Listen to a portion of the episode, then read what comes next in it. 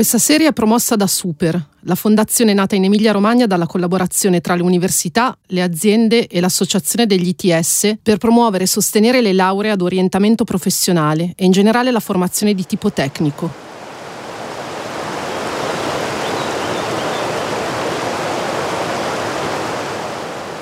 Il suono di un fiume in montagna mi ricorda tantissimo la mia infanzia. I periodi trascorsi tra i monti della Transilvania, da cui è originaria la mia famiglia, erano pieni di scenari così. Anche se non è esattamente lo sfondo che mi sarei aspettato per parlare di meccatronica. Eppure, siamo nel posto giusto. Ci troviamo a Borgo Chiese, in provincia di Trento, ma molto vicino al confine con la provincia di Brescia. Qui vive Nicola Vicari, un ragazzo di 23 anni che si è appena laureato in ingegneria meccatronica a Bologna. Qua siamo a circa 600 metri da casa mia, ma tutto, tutto il paese misura una larghezza di circa 500 metri e una lunghezza di 3 km, 2 km e mezzo, quindi è molto piccolo. Qui vicino c'è persino un paese da 40 abitanti Borgo Chiese ne ha meno di 2000 di abitanti. Ha una forma tutta allungata che si è sviluppata nell'insenatura di una valle e non ha una stazione ferroviaria. Per raggiungerlo con i mezzi pubblici bisogna prendere un autobus, come quello in cui saliva Nicola all'alba durante gli anni delle superiori per frequentare l'istituto tecnico a Riva del Garda. Avevo la corriera di linea che mi portava avanti e indietro tutti i giorni e ci mettevo un'ora e mezza andare e un'ora e mezza tornare. Perché i chilometri sono solo 40 però in realtà ci sono due passi di montagna da fare in mezzo e quindi il tragitto diventa abbastanza lungo. E forse anche questa è la ragione che lo ha spinto a coltivare fin da piccolo quella che definisce una delle sue più grandi passioni.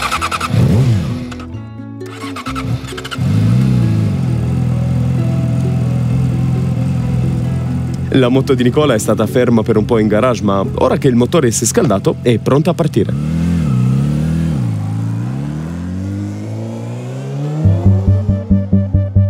Io sono Adrian Fartade e questo è Passaparola, un podcast di Cora Media. Nel corso di tre puntate incontreremo tre studenti e chiederemo loro di raccontarci le loro storie, dandoci informazioni e consigli per i studenti futuri. Dal garage siamo saliti nell'appartamento in cui vive Nicola. Ci mettiamo nel suo studio per non disturbare i genitori. Ho scelto di vivere con i miei genitori per poter eh, risparmiare più soldi possibile per poi fra uno o due anni poter scegliere di andare da solo. Nicola non vuole spendere ovviamente tutto quello che guadagna in un affitto, un problema questo che affligge molti lavoratori in Italia, giovani e meno giovani, e ora ha buone speranze di mettere da parte anche qualche risparmio. Non ha quasi fatto in tempo a laurearsi lo scorso dicembre che già aveva un lavoro e uno stipendio. Ho fatto una decina di colloqui e sette di questi colloqui si sono trasformati in proposte di lavoro e sei di questi non li ho cercati io, erano loro che mi telefonavano. Non posso comprendere Nicola fino in fondo perché io di colloqui in realtà ne ho fatti pochi. L'ultimo è più importante una decina di anni fa, a 24 anni, e l'ho fatto con me stesso. Una mattina mi sono svegliato, ho indossato una camicia e una cravatta sopra il pigiama e mi sono messo davanti allo specchio e mi sono assunto per lavorare con me stesso in modo autonomo. A tempo indeterminato, ovviamente ma mi rendo conto che per chi si affaccia al mondo del lavoro una delle difficoltà più grosse è proprio fissare dei colloqui per potenziare i lavori davvero interessanti. Da dove si parte? Da siti di annunci? Da un'agenzia? Da LinkedIn? Nicola è stato contattato tramite l'università, ancora prima di finire il suo corso di laurea ad orientamento professionale in meccatronica. Il corso infatti è nato proprio dalla collaborazione con aziende dell'Emilia-Romagna e questa connessione fra le materie di studio e il mondo del lavoro l'ha sentito da subito, anche in aula. Una cosa che eh, mi hanno insegnato durante il corso di meccatronica, grazie a un professore che è stato un luminare del, dell'automazione eh, in Italia e che ho potuto avere come professore di informatica, è proprio che dagli anni 80 eh, grazie a appunto l'inizio dell'espansione della meccatronica e allo sviluppo di tecniche per utilizzarla in modo corretto e a, piena, e a, a pieno potenziale, ehm, proprio nella Packaging Valley, quindi in Emilia Romagna, sono nate moltissime aziende che hanno sfruttato questo fattore a loro vantaggio per diventare leader in Italia, ma eh, forse penso anche in Europa, in, nella produzione di packaging. Nicola ci ha ricordato che tra i settori industriali più forti in Emilia-Romagna c'è quello delle piadine. No, ok, però vicino perché riguarda quello che impacchettiamo, imbottigliamo, inscatoliamo. Tutto il packaging viene fatto molto spesso in Emilia Romagna, soprattutto le macchine in questo caso, e servono per impacchettare alimenti, bevande, ma anche prodotti per l'igiene, farmaci e sigarette. Insomma, dalla passata al pomodoro al balsamo per capelli. La funzionalità di questi macchinari viene sviluppata e ottimizzata nell'ambito della meccatronica ed è quindi arrivato il momento di chiarire un punto. Cos'è di preciso la meccatronica? Praticamente la meccatronica è la gemella dell'automazione ovvero contiene al suo interno le materie di informatica, elettronica, elettrotecnica e meccanica. Nicola ci fa anche un esempio applicato al mondo dei veicoli. Una volta le, le, i veicoli erano praticamente puramente meccanica, c'era il motore, il carburatore, il serbatoio, il, lo sterzo che era un piantone che arrivava direttamente all'asse delle ruote. Poi col passare degli anni si è voluto prima di tutto migliorare le prestazioni dei veicoli, in secondo luogo eh, anche migliorare i consumi e quindi renderli più, più vivibili. E quindi eh, è, iniziato, è iniziato quel processo di unione tra la meccanica e prima l'elettronica e basta. E poi con eh, dell'elettronica eh, generica come una centralina che poteva essere programmata attraverso l'informatica in modo da poter mh, mm, analizzare dei comportamenti, ma anche ehm, migliorare dei processi che avvenivano prima solo in modo meccanico e quindi ci si basava solo sulla precisione meccanica delle regolazioni e ora invece si può invece interagire proprio a livello di logica tramite un software particolare che permette di attuare certi comportamenti in base alle necessità. Quindi diciamo che oramai il mondo d'oggi non c'è più niente di solo meccanico, solo elettrico, solo informatico, ma è tutto eh, amalgamato. La passione con cui Nicola ci racconta quello che fa mi è molto familiare e la riconosco perché per entrambi è nata quando eravamo bambini. Io ora mi occupo di divulgazione scientifica, astronomia e ho ancora vivo nella memoria il cartellone con i pianeti che avevamo a scuola. Mi sembra di averlo davanti.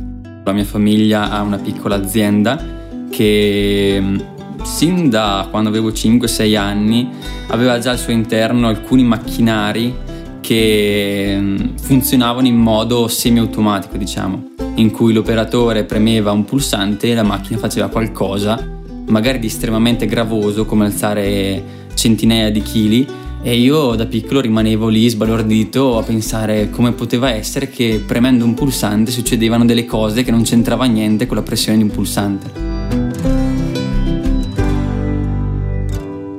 La curiosità per quel pulsante ha accompagnato Nicola negli anni, fino alla scelta delle scuole superiori.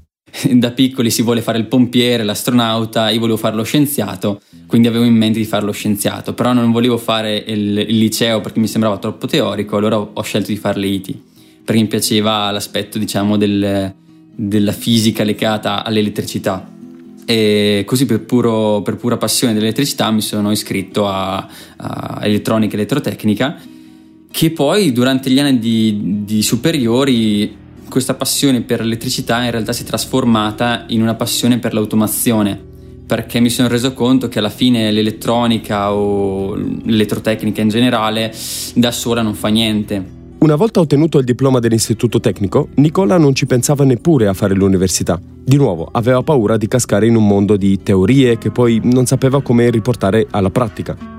Eh, la mia idea in realtà era proprio andare direttamente a lavorare e poi per puro caso ho scoperto questo corso ingegneria meccatronica professionalizzante e um, allora ho provato ad entrarci perché non avevo molto interesse nel diventare il classico ingegnere tutto ufficio, ma di essere più che altro la figura di, che mette in comunicazione il tecnico che opera in officina o comunque che va effettivamente a montare la macchina e risolvere i problemi con l'ingegnere che progetta il, um, tutta la parte di, ad esempio nel mio caso, di pa- la progettazione software. In Italia si dice che chi comincia bene sia già a metà dell'opera, ma quando questo non accade la paura di non farcela si trasforma in un ostacolo difficile, a volte impossibile da superare. A meno che ovviamente uno non sia abituato, come Nicola, a salire e scendere dalle montagne. E prima viene la salita. Il mio percorso universitario è iniziato un po' travagliato perché ero già partito con l'idea non ce l'avrei mai fatta. Eh, il mio test d'ammissione era andato molto male, cioè non è che era andato molto male, eh, avevo superato la soglia minima di pochissimo e quindi già ho detto cavolo non riuscirò mai a, a fare bene in questa università, quindi mi ero dato una deadline e a dicembre, gennaio avrei, del primo anno avrei deciso se effettivamente avrei continuato o meno gli studi. I primi tre mesi, quindi da settembre a dicembre, sono stati duri, eh, però volevo dare il massimo per dimostrare a me stesso che nel caso ce l'avessi fatta vuol dire che potevo arrivare in fondo e nel caso invece avessi fallito eh, avrei capito che nonostante avessi dato il massimo non faceva per me. Invece eh, ho fatto come primo esame l'esame che reputo il più difficile di tutti i tre anni, Fondamenti di matematica, che comprendeva algebra 1, eh, analisi 1 e un po' di analisi 2 e anche l'utilizzo di un programma chiamato MATLAB ed era veramente tosto come esame. E l'ho eseguito i primi giorni, i primi giorni dopo le, la fine delle lezioni, dopo, eh, dopo il primo semestre e appunto contro ogni previsione sono riuscito a passarlo e allora lì mi sono convinto che potevo farcela e potevo arrivare in fondo. Per Nicola la svolta è arrivata nel momento in cui ha capito che stava finalmente cominciando la discesa. Anche se, come dice un detto rumeno, non bisogna mai pensare che la discesa sia meno impegnativa. Da lì in poi le, sia l'esperienza emotiva del, dell'università è migliorata perché comunque ci si iniziava a abituare agli standard universitari e come fare gli esami, ma anche dal punto di vista di rendimento, quindi di risultati, eh, piano piano sono aumentati i voti. Poi ho conosciuto molti compagni molti tra virgolette perché comunque eravamo a numero chiuso quindi a lezione eravamo circa una ventina non eravamo come eh, in altre ingegnerie centinaia di persone che cercano posto nelle aule e forse questa è stata una delle cose che mi è piaciuto anche di più il fatto che fosse a numero chiuso permetteva un rapporto molto stretto con i professori e infatti eh, capitava spesso dei professori che ci chiamassero proprio per nome Nicola ha avuto la possibilità di seguire tutte le lezioni online, ma ha frequentato il più possibile i corsi in presenza. Ovviamente le occasioni sono state un po' limitate dalla pandemia. Comunque sia, da remoto o di persona, il suo più grande consiglio per i studenti futuri è quello di seguire i corsi. Per fare ingegneria in generale bisogna frequentare le lezioni, perché è proprio un altro modo di studiare, quello di frequentare le lezioni e poi studiare quello che si è imparato durante lezione eh, rispetto al studiare e basta sui libri. A parte che studiare e basta sui libri proprio non va bene a livello ingegneria, perché effettivamente c'è una differenza abissale tra andare a un esame avendo studiato sui libri e basta e andare all'esame avendo almeno studiato gli appunti che si è presi in aula. La convinzione che frequentare i corsi fosse fondamentale ha portato Nicola a lasciare Borgo Chiese e a trasferirsi prima a Bologna e poi a Imola, dove ha fatto lo stage. Non è stata una scelta così facile per lui. Ha sempre sofferto le grandi città e non gli è piaciuto stare a Bologna. A Imola è andata un po' meglio. Forse anche perché si è portato dietro la moto per esplorare il paesaggio circostante. Vedere quei, quei paesaggi lì, magari anche collinari, che io non avevo mai visto le colline, è stata un'esperienza indimenticabile, me la ricorderò per sempre quei paesaggi. Poi giù lì c'è anche proprio un mondo eh, motociclistico diverso, cioè qui è difficile trovare uno del luogo con cui parlare di moto. Lì invece praticamente eh, vai al bar, eh, 9 ragazzi su 10 sanno di moto, seguono le moto, è tutto un altro mondo. Ma a Nicola mancava proprio Borgo Chiese. E la cosa bella è che a differenza di molti studenti che dopo una laurea fuori sede non possono neppure pensare di tornare dal paese da cui vengono, perché non avrebbero la possibilità di lavoro, Nicola sapeva che a due passi da casa sua c'era un'azienda in cui avrebbe potuto fare proprio il lavoro che desiderava. Poter lavorare immerso nella natura, in un paesino tranquillo, lavorando comunque per un'azienda che è internazionale, quindi ha più di 200 dipendenti, è secondo me un'opportunità mm, che a pochi capita, anche solo pensare di avere un'azienda del genere nel proprio paese. Non sentirsi costretti ad allontanarsi da quella che si reputa la propria casa per poter lavorare è tutt'altro che scontato. La mia vita è stata segnata da questa necessità. Mia madre, per esempio, era laureata in chimica e quando ero piccolo lavorava in una fabbrica vicino a casa a capo di un team che sviluppava formule per tipi diversi di carte. Poi la fabbrica ha chiuso. Prima ha trovato lavoro in una fabbrica italiana aperta vicino alla nostra città, Bacau, dove cuciva capi di abbigliamento per circa 28 euro al mese. Poi ha deciso di raggiungere mio padre ed è venuta in Italia. Il fatto che Nicola possa tornare nel suo paese senza rinunciare al suo sogno mi fa pensare a quanto sia importante tenere un legame vivo con le attività economiche locali, soprattutto quando sono ambiziose e investono sull'idea che i propri dipendenti possono crescere professionalmente ed è anche questa consapevolezza di poter crescere che Nicola ha trovato nei suoi studi universitari. Perché l'università di ingegneria non è soltanto un corso che ti fornisce certe eh, competenze, ma è anche un corso che ti forma a pensare in un certo modo, ad affrontare i problemi in un certo modo, indipendentemente dalla natura di questi problemi.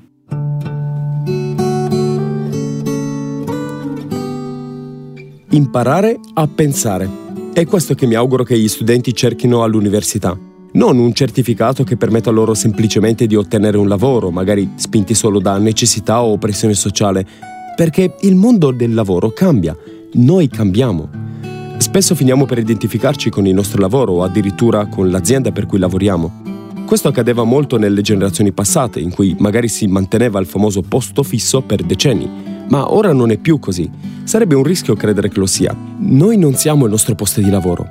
Noi siamo quello che ci piace fare. L'università può aiutarci a capire questo, come trasformare una passione nel lavoro che vogliamo fare da grandi.